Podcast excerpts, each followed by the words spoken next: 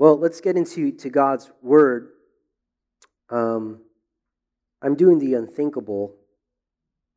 I will be, after seeing uh, what you've been doing, the Psalms of Summer, uh, I decided to do something unconventional and I decided to give you all the Psalms. Well, sort of. You know, at New City Wien, we are, we're currently giving an overview of every Old Testament book, and it started last summer. And so recently I was tasked to, to give Job and Psalms back to back, you can imagine. Give an overview of Job and Psalms back to back, you know, Sunday, two Sundays in a row, in about 2,500 words or less. With translation, believe it or not. And so um, I would say just exercise grace for me as I try to get through all the Psalms but I think it'll be fitting for us today. It's uh, fitting for our lives as we think through the Psalms, as you guys have gone through the Psalms this past summer. Um, on another note, every Psalm that I touch upon today is a Psalm that I believe I preached at Gateway. So if you want to hear more about a particular Psalm I talk about, you could go into the archives and pull it up there. Well, as I mentioned, I'm going to attempt to give an overview of this massive book. We will not go through every single psalm, otherwise, we won't get done until Jesus returns. But let me warn you, I'll probably not get to your favorite psalm, so I apologize in advance, okay? Well, there's a scene in the movie Forrest Gump, came out years ago, uh, where Forrest is sitting on a bench with a box of chocolates on his lap. It's a fa- very famous scene. And he says this famous line Life is like a box of chocolates. You never know what you're going to get. Well, as I was studying through the Psalms, I thought about that line because the Psalms are like a box of chocolates. You never know what you're going to get. The Psalms, uh, there's some long and short Psalms, there's some bitter and dark Psalms, and there's some very, very sweet Psalms. Just like little pieces of chocolate in moderation, though, all the Psalms are good for the soul. And so I think we desperately need the Psalms in our life right now. But it hasn't been said already, did you know the Psalter is the most quoted book in the New Testament? Did you know Jesus quoted from the Psalms more than any other Old Testament book? Martin Luther, the German reformer, his favorite books were the Psalms and Romans. This is what Luther has to say about the Psalms. He says the book of Psalms lays bare the hearts and inmost treasures of the soul. Some would say, scholars would say, suggest that Luther was actually saved while studying the Psalms and Romans together. Charles Spurgeon, the 19th century minister from London, he preached and wrote on the Psalms for over 20 years. His magnum opus is his work on the Psalms. I'm sure many of us have pulled it up or have read it, bits and pieces of it. John Calvin, the reformer from Geneva, says this about the Psalms. He says, The Psalms are an anatomy of all the parts of the soul. Calvin continues and says this Psalms are like a mirror into our hearts. It reflects our griefs, sorrows, fears, doubts, hopes, cares. In short, all of our emotions are in this one book. Tim Keller, on his devotion on the Psalms, he says this every situation in life is represented in the book of Psalms. And the Psalms help us see God. the Psalms help us see God. Isn't that what we desire as God's people? For God to be present in our lives? Believers often say things like, Man, I, I just want to see God. Or if I could just hear from Him, things would be so much better. Well, we turn to the Psalms. And the hope is that we're able to see God through the Psalms today albeit briefly. And in looking at the Psalms, that we're able to see our own hearts, to see our own emotions and what we go through. to see our own weaknesses. Maybe for some of us, we're able, we're able to see the big picture of God's story intertwined with His people back then. And just maybe understand how God is weaving His ways in our story of life. So let me just read for us just our scripture reading today. To read from Psalm chapter 1 and also the last psalm, Psalm 150, verse 6. Psalm chapter 1, verses 1 and 2. Blessed is the man who walks not in the counsel of the wicked, nor stands in the way of sinners, nor sits in the seat of scoffers. But his delight is in the law of the Lord, and on his law he meditates day and night. Psalm 150, verse 6 Let everything that has breath praise the Lord. Praise the Lord. Let's pray. Well, Father, we, we need your Spirit in order to see you. And so we ask, Father, that your Spirit will do a super hearts now. We pray that it will come alive as we just look at the Psalms as a whole, and that you will do a work in our hearts. Lord, humble my spirit as I speak to your people, through your gateway. In Jesus' name, amen. Well, if you haven't heard it already, the book of Psalms or the Psalter is the largest book of the Bible. It's composed of 150 chapters, which includes Hebrew songs, poems, and prayers, all spread out through Israel's history. The most well known author is, take a wild guess, is David, King David. There are other authors as well, in addition to David. You have Asaph, you have the sons of Korah, you have Heman and Ethan. Uh, you have Solomon, and you have Moses. Uh, it would say there's probably 49 anonymous authors, give or take. The oldest psalm recorded was most likely Psalm 90. That's my favorite psalm. I was really tempted to preach Psalm 90, but I already preached it here two times. Um, maybe I'll preach it in a couple of years. And so Psalm 90 would, would take us back to 1480 BC when Moses penned the psalm. And so the Psalms cover over a thousand years in Israel's history. Scholars suggest that Ezra was probably the one that arranged the Psalms. He, along with Nehemiah, led the people out of exile into Judah. And I think it's fitting that Ezra organized the Psalms. Ezra was a scribe and priest uh, whom this church uh, briefly, uh, briefly studied in the book of Nehemiah years ago, if you guys remember. And so I, just could just imagine Ezra preparing God's people for the long journey ahead as he was organizing these Psalms. And so he gathered these poems, these songs, these prayers. And so this, the Psalter, along they encouraged them along their journey, singing and praising the Lord with these songs. Now, my outline is actually based on the design of the Psalms. The Psalms are composed of five books. Uh, in our English, and I would say in our German Bibles, if I was in Vienna, it actually tells us how the five books are separated. And I believe every book within the Psalter gives us a theme. It takes us on a journey through life. That's why I titled my sermon A Songbook for Life, because we could turn there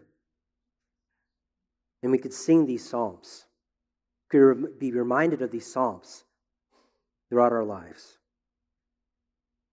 The Psalms is for all of life, no matter what you're going through this morning. So, 150 chapters, seven plus authors, five books within the Psalter, five major themes that we'll look at today. One God, worthy of our praise and worship. Let's get started, let's get started with book one, chapters 1 to 41. Book one in the Psalm offers us the theme of suffering, and so suffering sets the tone for book one. Some would say that chapters one and two are not part of book one, but Psalms one and two basically introduce the Psalms for us, a really a gateway to the rest of the Psalms. In fact, it introduces life for us, if you think about it. It talks about how there are two ways to live.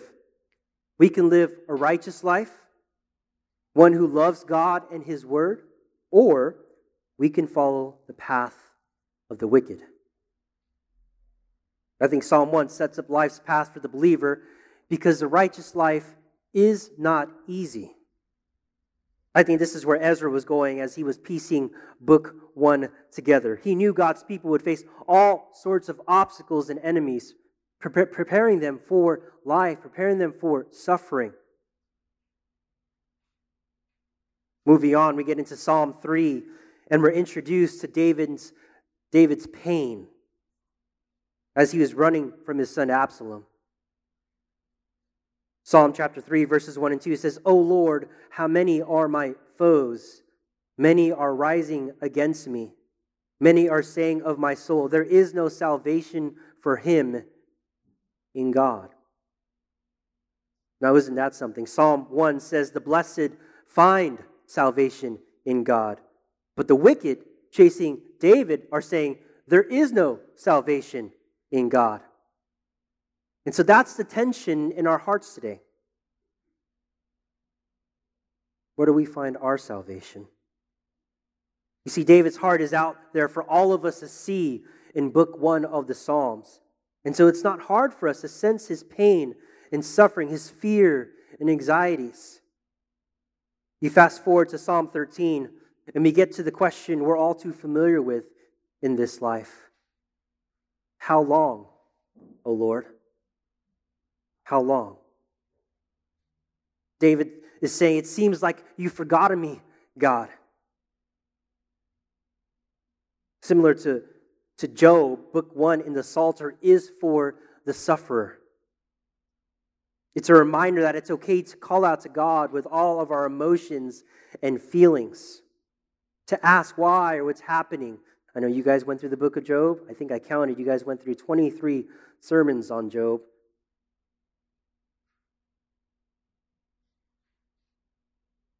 David, at various times in his life, felt like he was abandoned by God as well. That takes us to Psalm 22, verse 1. It says, My God, my God, why have you forsaken me? Those words sound familiar? You know who else felt the pain of separation in his life, just like David? It's Jesus.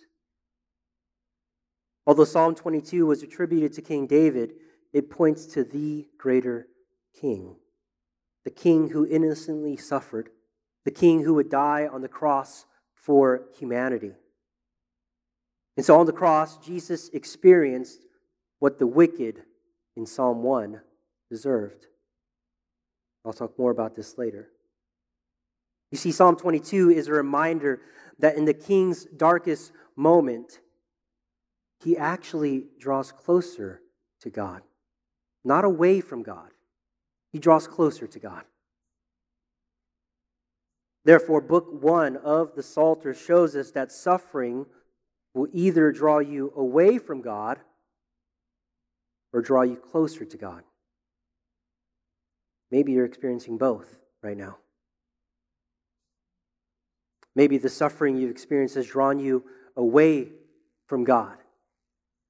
But see, here's what God does Look at the next psalm over, Psalm 23. Because God deals ever so gently with the suffering saint. Psalm 23, verse 4 Even though I walk through the valley of the shadow of death, I will fear no evil. For who? For God is with me. His rod and his staff, they comfort me.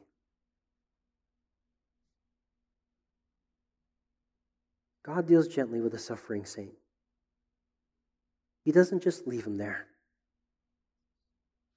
he comforts the suffering saint.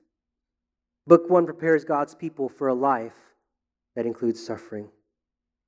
Before we conclude our time in book one, I want us to notice how the book ends in chapter 41 because it's, it's a similar ending you'll find in all five books.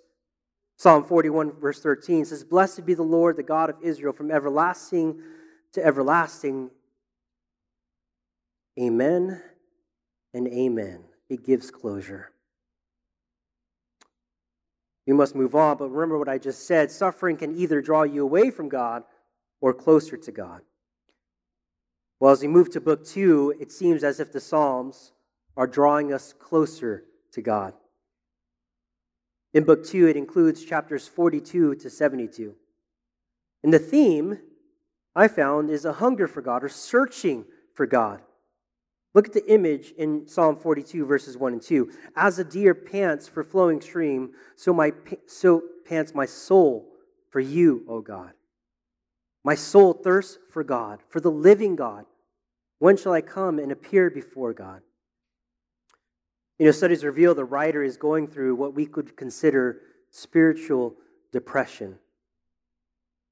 Now, I want to be clear as I mentioned the word, when I mentioned the word depression, I don't want to take that lightly. This is not referring to clinical depression, but more, but more so a condition of internal and external pain surrounding the life of the believer. To put it plainly, he's going through the darkness, going through darkness in his life. Martyn Lloyd-Jones wrote a book on Psalms 42 and 43. It was entitled Spiritual Depression. And he labels the psalmist's experience here in, in chapter 42 and 43. He labels his experience this way he calls it the dark night of the soul.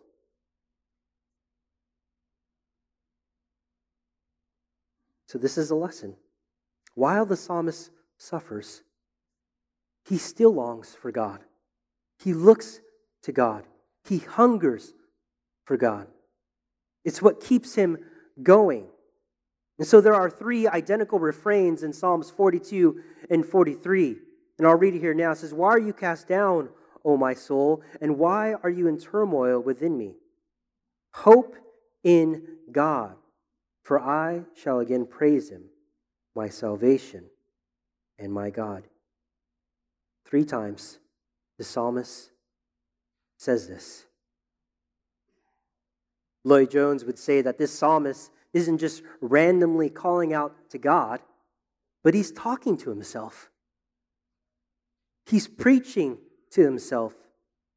He's reminding himself only God can satisfy him. So, the reminder in book two is that if you try to fill your thirst or your hunger with anything else in this world, you will never be satisfied. We often tend to look at other things, search for other things that will satisfy us in this world.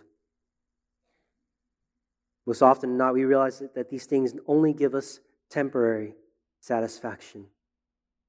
And we're back to, to a place of despair. You see, what the psalmist in, in, in 42 and 43 find out is that when you come to a place of despair and loneliness, again, it's only God that can satisfy you. Let's continue. Psalm 51 David is broken over his sins, but he seeks, he searches, he seeks renewal and refreshment in God. Psalm 51, verses 10 through 12, it says this Create in me a clean heart, O God, this is David, and renew a right spirit within me. Cast me not away from your presence, and take not your Holy Spirit from me. Restore to me the joy of your salvation, and uphold me with a willing spirit. Psalms 54 through 60 give us calls of deliverance. Psalm 72 was penned by Solomon, the one who hungered and thirsted for God, but forgot about him again and again. Solomon was the one who had all the riches, but in the end, he figured out it was all meaningless because God was everything. So, book two closes with various saints thirsting, searching for God. Then we open up book three with Asaph. Asaph. Book three sort of uh, feels similar to the past two books.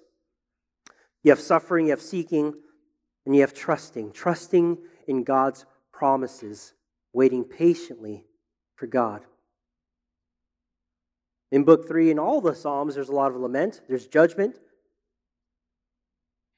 But I think it gets a little better as we go on. You see, book three, as I mentioned, opens with chapter 73, where we find Asaph. Asaph was a musician from the tribe of Levi.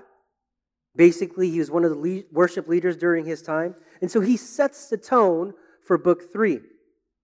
He makes this statement in, in Psalm 73, verses 1 and 2. He says, Truly, God is good to Israel, to those who are pure in heart. That's the blessed person. But as for me, this is Asaph, my feet had almost stumbled, my steps had nearly slipped. You see, Asaph knew God was good, but he saw the wicked prospering in his world, and he didn't know what to make of it. And so we see Asaph's honesty. He was envious. He saw the good life of the world, he saw the injustice going on. But Asaph was patient, and he remembered God's love again and again, trusting in the promises of God. And so he remembered God's covenant love with his people, which is a testimony to God's patience with his people. That's a recurring topic throughout the Psalter as well. God's hesed love, his loyal love. God's promise to his people that they will one day be saved and delivered eternally. And Israel's trust in God is shown by waiting on God time and time again. And God would come through again and again because he was loyal to Israel. Therefore, we are to remain patient, trusting in God and his promises. Because Asaph did. He remembered God's steadfast love. Instead of trusting in, in the ways of the world and of man, Asaph trusted in God. And you know how Asaph came to trusting in God? You see, something clicked. If you read uh, further in, in Psalm 73, something clicked in his mind and in his heart. And so he went into, he went to worship God in the temple. And it says in verses 16 and 17, sorry, this is not up here, but it says this. It says, But this is Asaph, but when I thought how to understand this, it seemed to me a wearisome task. Verse 17 of chapter 73, this is Asaph. He says, Until I went into the sanctuary of God, then I discerned their end. He went into, he went into the worship, he went to the temple, and then his eyes were open. He's like, Man, I saw God. Nothing else mattered in this world. He said, Look, my contentment is in God. I'm going to trust in God and his promises. After Asaph was sort of wrestling with God, he came to the conclusion that God is everything and that trusting in God is worth it. That's such a theme in the Psalms, isn't it? At the end of 73, it says this Whom have I in heaven but you? And there is nothing on earth that, des- that I desire besides you. My flesh and my heart may fail, but God is the strength of my heart and my portion forever. Book three ends with Ethan's praise of God's steadfast love, his steadfast, his hesed love. Psalm 89, verse 1 I will sing of the steadfast love of the Lord forever. With my mouth I will make known your faithfulness to all generations. Last verse in 89, 52 Blessed be the Lord forever. Amen and amen. Well, that takes us to book four. This here's where I think it takes a great turn. The theme is hope, hoping in God. Book 4 opens with Psalm 90. And I had to get to Psalm 90 because it's my favorite psalm. I feel like Psalm 90 is here for a reason, obviously. I mean, you want to offer hope to God's people? Have the people look back to Israel's history and one of its greatest leaders so that God's people can move forward on their journey ahead. And here you will find Moses who penned this psalm. We can learn, we can learn much of Moses' life from Moses' life. He was someone who trusted in God many times over. I mean, he had to. But it took him a long time to trust in God, to finally trust in God. James Montgomery Boice, he wrote a book entitled The Life of Moses. And in the opening pages of the book, Boice summarizes Moses' life or his character by dividing his life into three time periods. He says this, sorry, this is not up here, but Boice says this Moses spent 40 years in Egypt learning something. Then he spent 40 years in the desert learning to be nothing. Finally, he spent the last 40 years of his life proving God to be everything. Boice goes on to say that this basically summarizes the Christian life. And he says this Some of us do not prove God to be everything because we've never learned that we are nothing. Moses, the man of God, realized God was everything toward the latter and most important chapter of his life. But he had to learn that he was nothing. So, friends, no matter what stage of life you're in, there's still time. Time to realize that God is everything. And so maybe we're at a moment in life right now learning a lot of things about ourselves, our families, our community. Or maybe, just maybe, we're in the desert right now, learning that we are nothing. Humbled because it feels like we're losing everything. It took Moses his entire life to realize that God was everything. And so take heart, friends. Turning back to Psalm 90, what is Moses doing? Well, he's giving Israelites hope. Psalm 90, verse 1 Lord, you have been our dwelling place in all generations. That phrase, dwelling place, is translated as refuge or trust.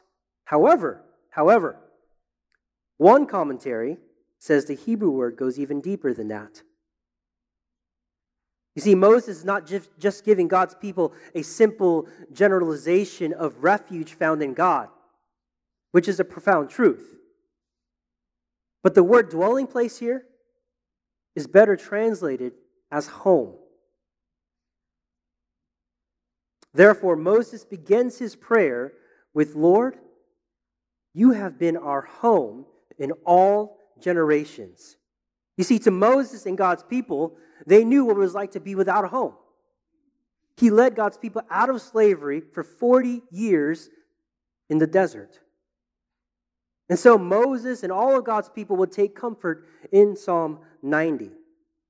This might sound strange for some of us who are not as transient, but to a people wandering for 40 years, Psalm 90 gives us the promising hope that God's people needed at the time. So imagine in Moses' day wandering 40 years without a place to call home. But they have a home. Psalm 90 tells us that his home is in God Himself. That this home is in God Himself. Psalm 90 tells us that this life is temporary. But God is a forever home. You know, when we first moved to the there are times in the night where you just sort of get homesick and you get sad. I, I would get sad, and sometimes I'll just cry and I'll be like, man, I, I really miss home. And so this, this psalm, this Psalm 90, I, w- I would just open Psalm 90 in the middle of the night and I would just read it. I would just pray it. was reminded time and time again that life is temporary. And that really, there really is no permanent home here on this side of heaven.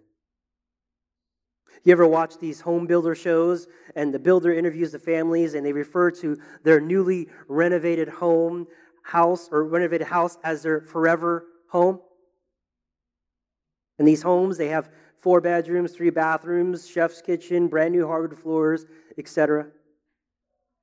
Right? Nothing against remodeling your home or renovating your house or buying a house. It's all good.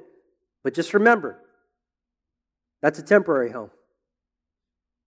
When you walk through your doors today, that's a temporary home. Because for those who put their trust in God, we have a home. We actually have a forever home. And He is God. And in this forever home, there will be no more pain or suffering. There will be no more illness or death. There will be no more goodbyes. This home will never be destroyed by pandemics. This home will never be destroyed by even war. For God's people, for all of us, we share one eternal home. Moses knew nothing compares to the forever home found in God. That's the hope found in Book 4. And so hold on to that hope. Because now it gets louder and louder. Let me get to the last and final book, Book 5. The way of the blessed in Psalm 1 is on the path to praise. And the blessed sons and daughters of God will praise and praise and praise. And so that's the theme in Book 5 praising God into eternity. Psalms 146 to 150 are like a crescendo, louder and louder. The Psalter goes from suffering in the dark nights of the soul, found in Book 1, to praise in Book 5. And so that's all of Psalms. Really, that's all of life if you think about it. We get older, this human life may get harder, but I can assure you the righteous path toward the believer gets sweeter and sweeter because it ends with God. And it gets louder. Look at Psalm 150, verses 3 to 5. Look at this loud praise. Praise him with trumpet sound, praise him with lute and harp, praise him with tambourine and dance, praise him with strings and pipe, praise him with sounding cymbals, Praise Him with loud clashing cymbals. Mean, bring on the dancing, bring on the noise. Imagine the glorious celebration that awaits us. The reminder found in the Psalms that life is hard. Life will be hard for those who trust in God, and that we will suffer. And maybe we'll be constantly wandering or wondering if God is there. We will lament. But, friends, we lament with hope. You know, one day those who believe in God will close their eyes one last time here on earth. And we will open our eyes to the God of Israel.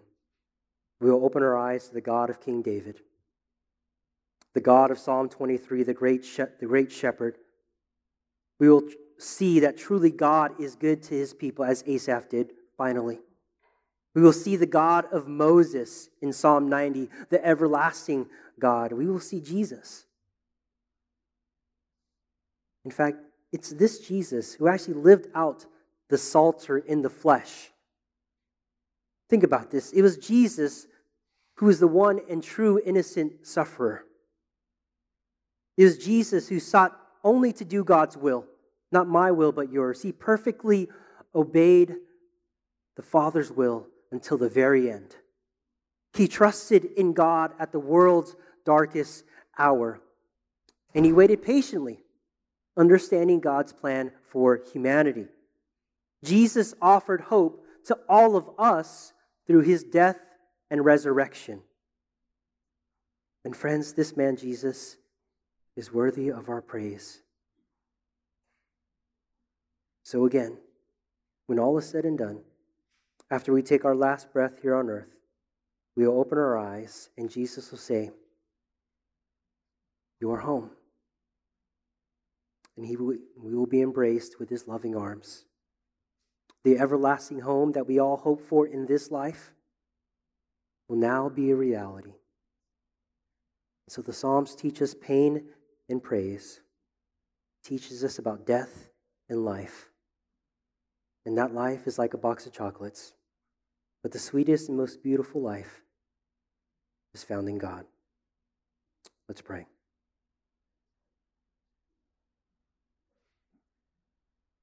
Father,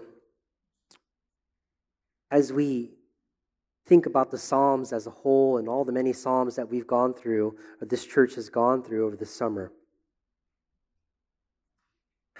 maybe expose just a lot of things in our lives, a lot of the emotions that we're feeling from any given moment. But Father, my prayer is that it exposes really our, our hearts and that how much we need you, how much we need to go to you in our suffering and in our pain, and that this life is won't be easy. That there will be many ups and downs in this life. But Father, you are there. And even though we feel like we may not be holding on to you, the great reminder that you constantly give us is that you're holding on to us time and time again, even when we don't feel it. So let us not trust in ourselves, but to trust in you, the hope found in Jesus Christ.